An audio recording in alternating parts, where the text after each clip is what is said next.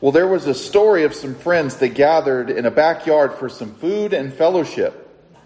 As the coals from the campfire burned down, the hosts passed out marshmallows and long roasting forks. And just as they passed out the roasting forks, those long forks used to roast marshmallows, the kind you get at Walmart, two fire trucks roared by, sirens blaring, lights flashing. Uh, the, the fire truck stopped at a house right down the street, something that uh, our family is all too familiar with. All 12 of the group raced out of the backyard, down the street, where they found the owners of the blazing house standing helplessly as they watched their home burn. The victims of the fire glared at the group with looks of disgust. And suddenly the group realized why. They were still holding roasting forks with marshmallows on them.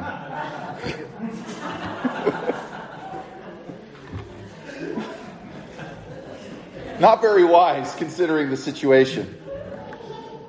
Now, this story hits a little too close to home for me, as a couple of years ago, our house caught on fire and did about $180,000 worth of damage. And I remember after we got all the kids out and the many dogs and cats and goats and zebras and I don't even remember what we had out, uh, my son Miles and my daughter Sophia, who are with us today, were standing there in front of our house with the fire, as the fire department put out the flames. Sophia said, Man, I'm so cold. To which Miles replied, Well, there's a fire. Go stand next to it. It was a wild time. And I remember our neighbors pouring out of their homes and giving us everything that we needed in the moment. I mean, coats, blankets, food, money, etc. I mean, you name it, we were more than provided for. And thank the Lord that our homeowners insurance provided a, a complete restore of our home. Now, why do I say all this? If we're truly wise, if we exercise wisdom, the litmus test will come out in the way we treat our neighbors. And that's what this section of Proverbs is all about. How we handle our relationships, how we treat those around us. This section of Proverbs has to do with relationships to our neighbors. So, by way of review, what is Proverbs about? Why was it written? What is the Holy Spirit trying to, trying to convey to us? Well, Proverbs is a workshop on wisdom. And by way of the Holy Spirit, Proverbs helps us take the nail of knowledge and set it with the hammer of wisdom. So, what is the difference between knowledge and wisdom? Well, knowledge is the gathering of facts and information. Wisdom is knowing how to apply those facts and information. Knowledge is information gained through experience, through reasoning, through acquaintance. Wisdom is the ability to discern or judge what is true, what is right, and what is lasting. Psalms, in contrast, takes your heart to heaven, but Proverbs keeps your feet on the ground. Psalms is a book that takes you to your prayer closet. Proverbs is a book that you take to work. Psalms is a book that you take to the sanctuary of church. Proverbs is a book that you take to your area of your workplace. Now, as we'll see here, Solomon is instructing his son on four do nots in this section of Scripture that we're studying this morning. And it will instruct him on how to deal with his neighbors, not only in a general sense, but also in a broad sense. If there is something we really lack in our culture today, it's that we don't know how to be neighbors to the people around us. We have no game at all. We don't know how to talk or deal with people. We don't know how to be a good neighbor in a general sense. And as Jesus told us in the parable of the Good Samaritan there in Luke 10, Jesus answers a question of a Pharisee who wanted to justify himself before God. And the Pharisee asked Jesus, Well, who's my neighbor then? And he wasn't asking because he really wanted to know the answer. He was asking because he was testing Jesus and his acumen of the law. And so Jesus tells this story from a Jewish perspective of a Jewish man who gets beat and robbed. Jesus then describes how a priest, which is a Levite, both the man's countrymen and sees him and ignores him, doesn't even stop to help him.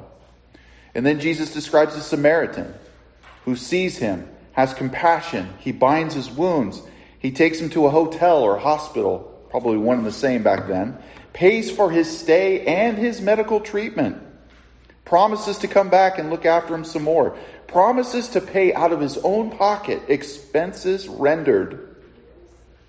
And this guy doesn't even know this man. And not only that, the guy that Jesus describes in the story is a hated, half breed Samaritan. Jews and Samaritan were like oil and water, they just didn't mix at all. And can you imagine the look on people's faces when Jesus made the hero of the story a Samaritan? And I'll bet the room was quiet. And then Jesus asked a critical question at the end of the story. So, which of these three do you think was a neighbor to him who fell among the thieves? And the Pharisee responded, uh, and he said, He showed the one who showed mercy on him. And Jesus said, Then go and do likewise. So the real question is who's our neighbor?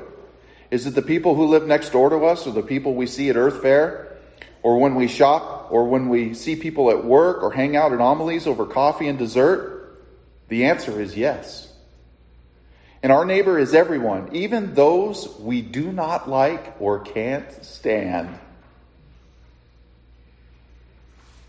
Folks, you and I don't get to choose our neighbor. God does. In fact, I would venture to say that the Lord has probably put some annoying people in your life because He wants you to be a neighbor to them, to show mercy to them, to be kind to them, to learn how to love them.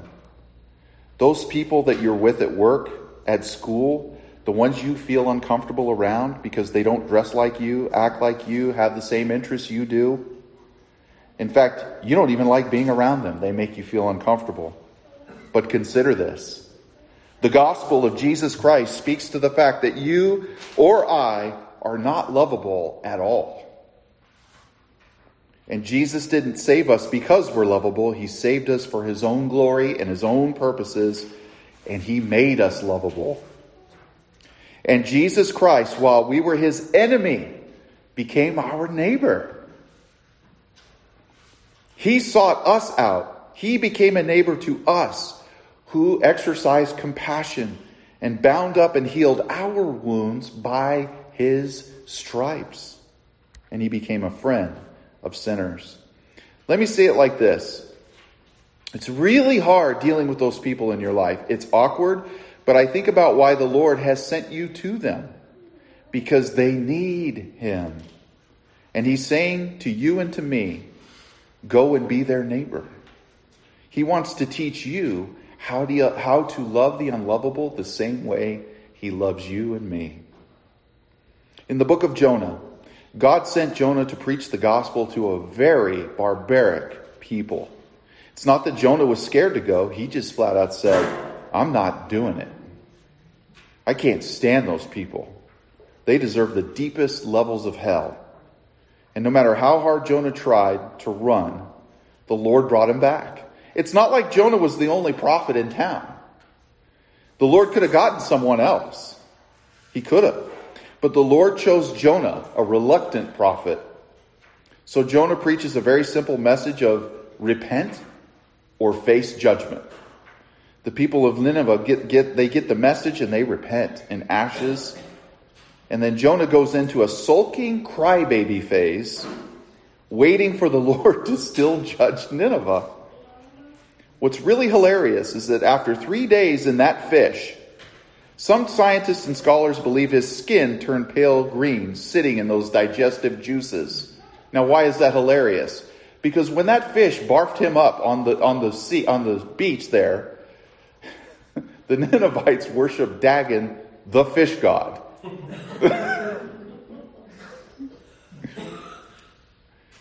That's why you see in Veggie Tales. Yes, I watch Veggie Tales. What's wrong with that? I'm a grown man. So what? I'm secure. If you look at the Veggie Tales sermon or uh, cartoon, they were slapping each other with fishes in the Jonah story. So anyway.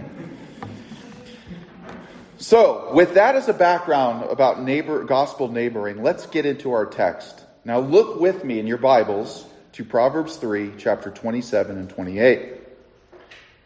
Solomon says this, Do not withhold good from those to whom it is due, when it is in your power to do it. Do not say to your neighbor, Go and come again. Tomorrow I will give it when you have it with you. So when Solomon tells his son, Do not withhold good from those who deserve it, it means don't withhold anything that it rightfully belongs to others. Now, the, the idea is that we as believers, we have a holy responsibility to fulfill our obligations in helping and giving generously to our neighbors right then and there. The next verse is tied to that very thought. If you have the power to fulfill an obligation, then do it right then and there. Don't wait.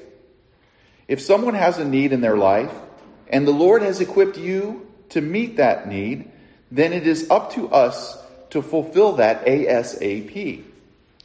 This verse directly addresses the temptation to send away those who need our help and asking them to return in hope that they will find help elsewhere and not come to us. Jesus Christ did not hold back his goodness to us in the gospel. When it was time, he gave it all when it was in his power to do it. And this motivates us from a place of joy and peace to fulfill our obligations to others the way he fulfilled it to us.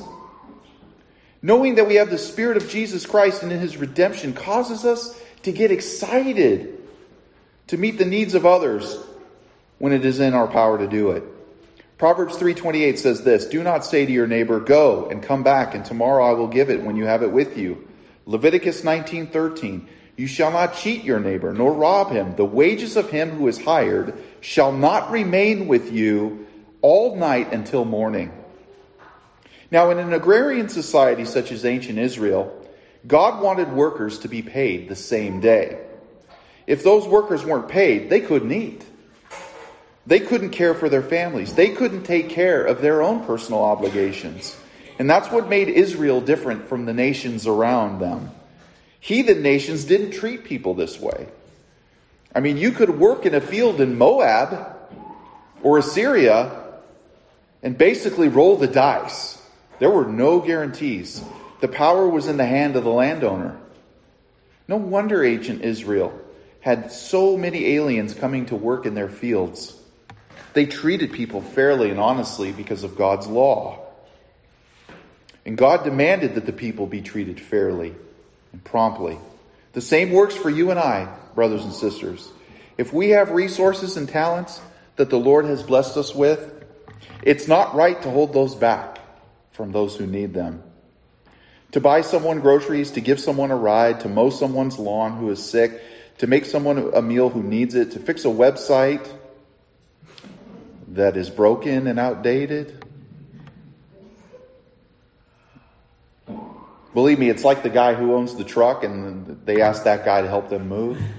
That's me in the web world. Hey, my website needs a little work. Could you? See, those resources and talents, they belong to him. They belong to Him to be used as He chooses. And many times He wants us to serve our neighbors with them. Many times He's calling you and me to bring the kingdom of God into that person's life by way of service. As Jesus said, the Son of Man did not come to be served, but to serve and to give his life as a ransom for many. The year was November 2006.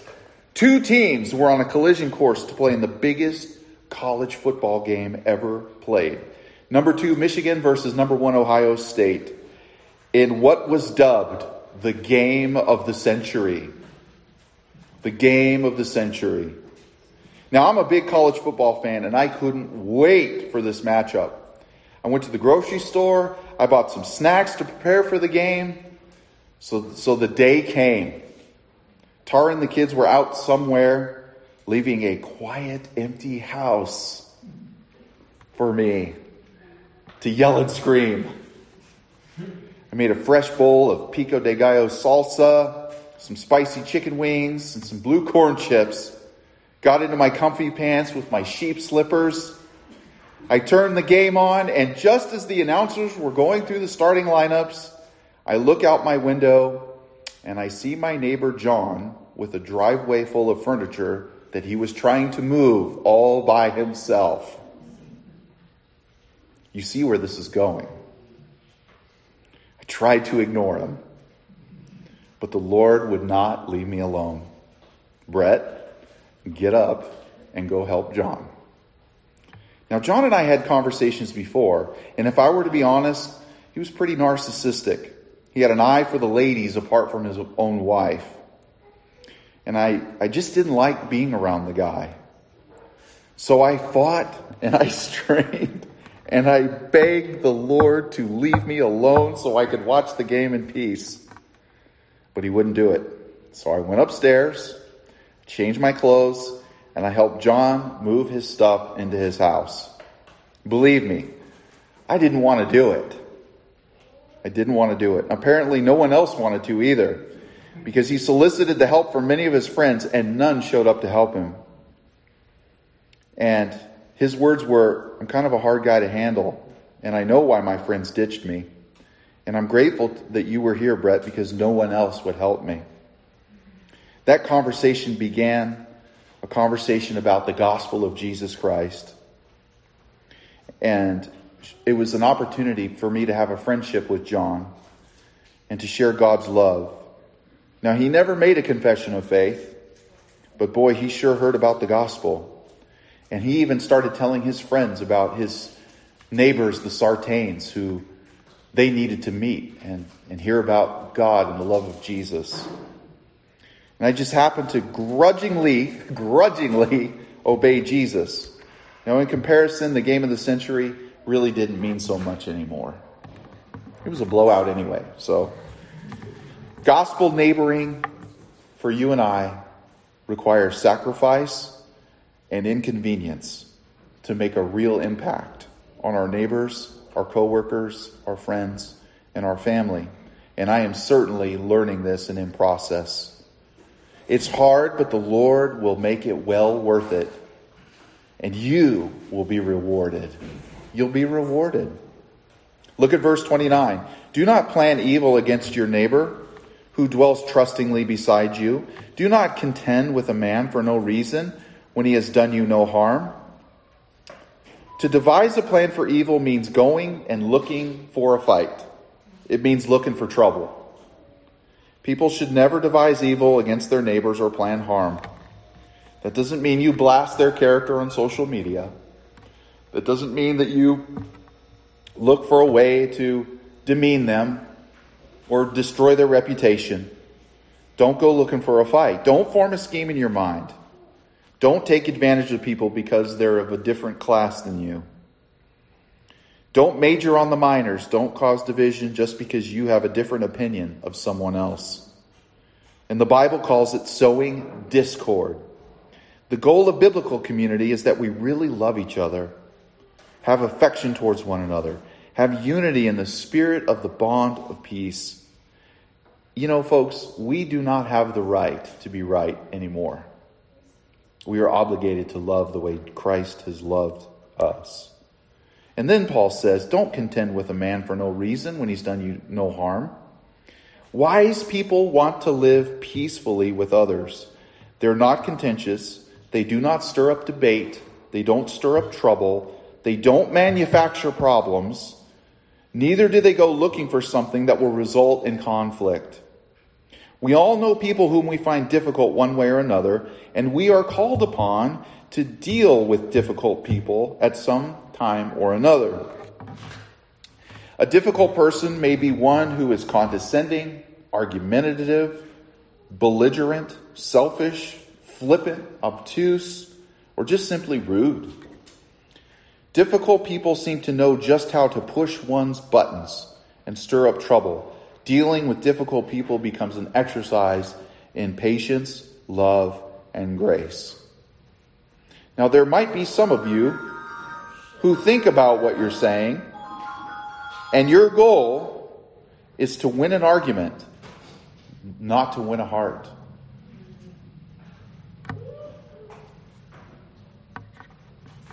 Let me say that again. Some of you, your goal is to win an argument, but not win a heart. You're so set in your opinions, you're forgetting the fact that your opinions are exactly that opinions and not truth. You are that person who stirs up strife with your mouth without ever considering how it affects others around you. You are the person who wants to argue about secondary issues of doctrine, politics, or whether Wookiees belong in the Star Wars Hall of Fame. Can I get an amen, Stephen?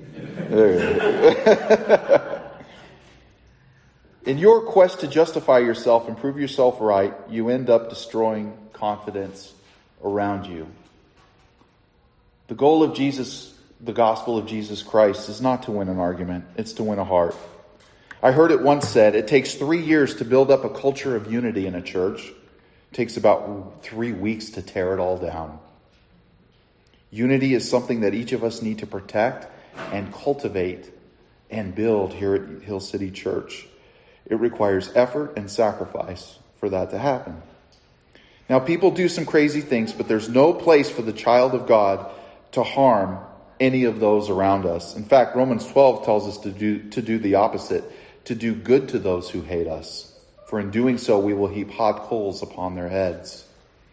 And yes, there is a time to take action when threatened, but we also need to allow the Lord to defend us. Pastor Chuck Smith years ago said this if you defend yourself, then the Lord will let you. To plot any kind of revenge or harm on a neighbor is to violate the trust of the community. And that's why, as Christians, we need to watch what we say and do, as the truth of the gospel is at stake. There are six things the Lord hates, seven that are an abomination to him haughty eyes, a lying tongue, and hands that shed innocent blood, a heart that devises wicked plans, feet that make haste to run to evil, a false witness who breathes out lies, and one who sows discord among the brothers. Proverbs 6, 16 through 19. Abraham Lincoln won the presidency of a divided country. There were four major candidates in 1860. Oh, don't you wish it was like that today? And Lincoln only narrowly received his electoral college majority. And among his harshest, harshest critics was Edwin Stanton of Ohio, who opposed Lincoln's election, calling him the most horrible racist, racial slurs you've ever heard in your life. And yet Lincoln did something that shocked everyone. He asked Stanton to serve as Secretary of War, reorganizing his, organization. uh, reorg- his he hired him for his organizational skills because they were greatly needed for the war effort. When Lincoln was assassinated, Stanton said, There lies the most perfect ruler of men the world has ever seen. With Lincoln's calm and peaceful demeanor and willingness to work with Stanton, it changed his heart, and Lincoln won him over. Lincoln could have easily, with all of his political clout, ruined Stanton's reputation and his career. But instead, Lincoln did the opposite and gave him an opportunity. And so too with us. As Christians, it's important to see those situations with our neighbor, not to plot revenge, but to plan reconciliation. The gospel tells us that we were the ones, by the way, by the way we lived in rebellion against Jesus and his people, that we were his enemies and Jesus became our neighbor. After all, it was Jesus who told Paul in Acts 9, Paul, Saul, Saul, why are you persecuting me? And yet, instead of cursing us, he chose the cross and brought us into his family and gave us a place at his table. There's no room with a transformed heart of what Jesus has done to even think of the demise of someone else. Verse 31 Do not envy a man of violence, and do not choose any of his ways. Now, why would Solomon instruct his son not to envy here? Well, violent men produce a lot of worldly wealth and pleasures in this world. It's why movies like The Godfather or Goodfellas are so popular. It shows these mobster types gaining through cruel and brutal means towards others. And these men oppress people and enjoy the luxurious pleasures of life at the expense of others. And All of the, what these men gain have come at a high and costly price. They had to strive to gain, but they also have to strive to maintain. And these violent men can't enjoy all of these pleasures anyway. They're always looking over their shoulder and feel threatened. These people are an abomination to the Lord, as the scripture says right here. The Lord looks on them with great contempt and judgment and will deal with them accordingly. Solomon urges his son to quench the fire of envy in his heart because it leads to doing those oppressive things that violent men do. Sin begins with an inward desire that if cultivated ends in death. James 1 14 through 15. The sin of envy has to be cut off at the roots. It has to be dealt with swiftly. D.L. Moody once told the fable of an eagle who was envious of another that could fly better than he could. One day the bird saw a sportsman with a bow and arrow and said to him, I wish you would bring down that eagle up there. And the man said he would if he had some feathers for his arrow. So the jealous eagle pulled out one of his one of his wings, feathers feathers from his wings. The arrow was shot, but it didn't quite reach the rival bird because he was flying too high. The first eagle pulled out another feather, then another. Then he had lost so many that he couldn't fly anymore. And then the archer took advantage of the situation, turned around, and killed the helpless bird. Moody made this application. If you are envious of others, the one you will hurt by most, the one you will hurt the most by your actions is yourself. In fact, Psalm 37, 1 through 2 says this Do not fret because of evildoers, nor be envious of workers of iniquity, for they shall soon be cut down like grass and wither as the green herb. Now, it's easy for us to look at evil men who prosper in our culture, to feel jealous. And as Christians, we struggle with the inequalities of the world around us. But we also must remember that those people are paying a far greater price and lose way more than what they gain. What we have gained in Jesus Christ far outweighs what others gain unjustly. We have eternal life, and we have the Spirit of God. We have all that we need in Him, and all we need to, to do is to learn to be content in whatever state God has us. You see, the richest, happiest people in the world are not those who have the most, it's those who need the least. So, for the devious person, says there in verse 32, look with me. For the devious person is an abomination to the Lord, but the upright are his confidence, are in his confidence. People who scheme, control, manipulate, take advantage of others who are weaker and more vulnerable, disgust God. That's what abomination means. It means a thing that causes distrust or hatred. Don't lose the gravity of this. We like to use phrases like God hates sin but loves the sinner, and that's true. But here, Scripture clearly says that God is disgusted by people who are like this. They're already condemned. Now, envy will chew you up and spit you out, turning you into a person that's corrupt and wicked, and it's not worth it. It's not worth it, young ladies to envy the bodies of all these Instagram models.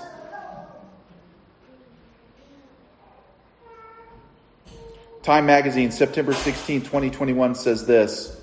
The title of the article is an inst- uh, The Harmful Impact of Instagram. An internal Instagram presentation from March 2020 seen by the journal said that when 32% of teenage girls felt bad about their bodies, Instagram made them feel worse. The journal also found that Instagram research showed that among teenage users who reported suicidal thoughts, 13% of British users, 6% of American users, trace those feelings to their use of Instagram. Researchers found that young women's self image was especially badly affected by making comparisons between themselves and what they viewed on the platform but in congressional testimony on March 2021, Facebook CEO Mark Zuckerberg indicated to lawmakers that research had shown that social media apps had a social mental health benefits. I was born at night, not last night. According to researchers, platforms like Instagram can contribute to body image issues and depression because humans have an innate desire to compare themselves to others. People have always wanted to present the best version of themselves. It's just that on the social media, people often present a very enhanced, unrealistic version of appearance. Ladies, be careful. You are not what Instagram says you are. You are what Jesus Christ said you are. Well, Brett, why are you picking on the ladies? What, what about the men? Okay, I'm going to pick on the men now. Young men, don't envy what you see on social media. Don't allow it to bend your mind into its system. According to the Department of Health and Human Services, 3 million teenage boys between 12 and 17 had at least one major depressive episode connected to social media. 30% of girls, 20% of boys, 6.3 million teens have had an anxiety disorder according to the National Institute of Mental Health. Experts agree that this is likely on the low end since young people, especially boys, often don't talk about depression and anxiety issues to their parents or friends. Social media can create connectedness, but it can also isolate and make feelings of loneliness feel more intense as we compare our lives to those that are reflected online. It's important to remember that these social media platforms are a human highlight reel of everyone's life with posts about game day victories, prom proposals, summer vacations. But this can make boys feel like they aren't keeping up with their peers and creating a false sense of fear of missing out on what everybody else is doing. Young men, you're being lied to. The culture tells you what it means to be a man. Drink tons of beer, you'll be a man. Shove as many burgers down your mouth, you'll be a man. Go and work out and get ripped, you'll be a man. The images being displayed to you are a fantasy designed to make you feel that you cannot reach those standards and make you look within yourself, causing damage. You are not what it says you are. You are what God says you are. And to us buried men out there, the standard of beauty, our standard of beauty is not uh, the girls we see on TV or on Instagram or any other social media. The standard of beauty is our wives.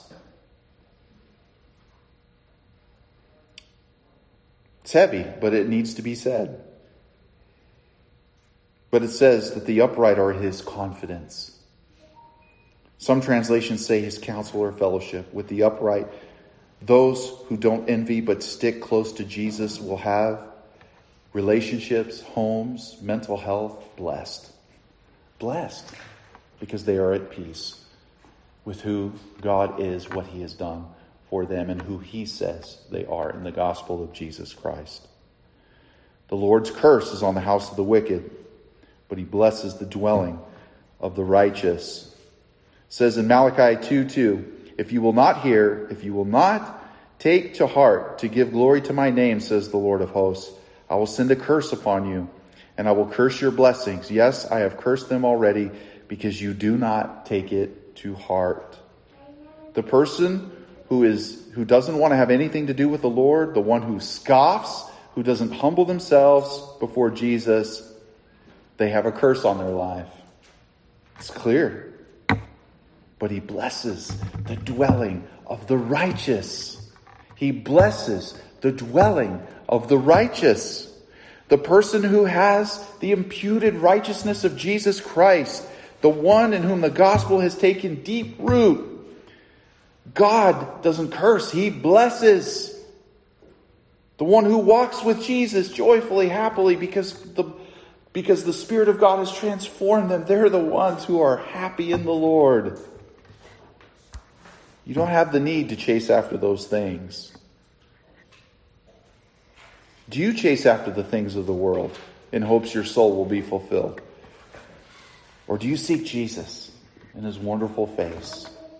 Just Jesus. Let me ask you a question today. If everything was taken away from you right now and you had nothing left but Jesus, would he be enough? Would he be enough for you? Toward the scorners he is scornful, but to the humble he gives favor. Verse 34. Verse 35 The wise will inherit honor, but fools will get disgrace. Verse 33, and I'll close. The Lord's curse is on the house of the wicked, but he blesses the dwelling of the righteous. What strikes me is the gospel in this verse. Verse 33. Because Jesus substituted himself in our place the Lord's curse fell on him and not us. Our house, our dwelling, our possessions, our sins were placed upon him willingly as a result. And God blessed us as if Jesus' house belonged to us. Verse 34 tells us that God scorned Jesus as if it were us, so that he could bless our humility as if it were ours. We inherited honor even though we didn't deserve it. All while he stood in our place and received the disgrace of a fool, which is us. Brothers and sisters, how deeply Jesus loves us. And what a wonderful neighbor we have in Jesus, not just a neighbor, but a friend who has given us his Father. And we have nothing to fear, but everything to rejoice. He went to such great lengths to be our neighbor and our friend so that he could make us a child of God. Through his stripes we are healed. That is good news. Let's pray. Heavenly Father, thank you for being our neighbor. Emmanuel, God with us, not God far from us. that you made your dwelling and abode among men, among your creation, so that we could dwell securely with you. Thank you for all that you've done for us, Jesus.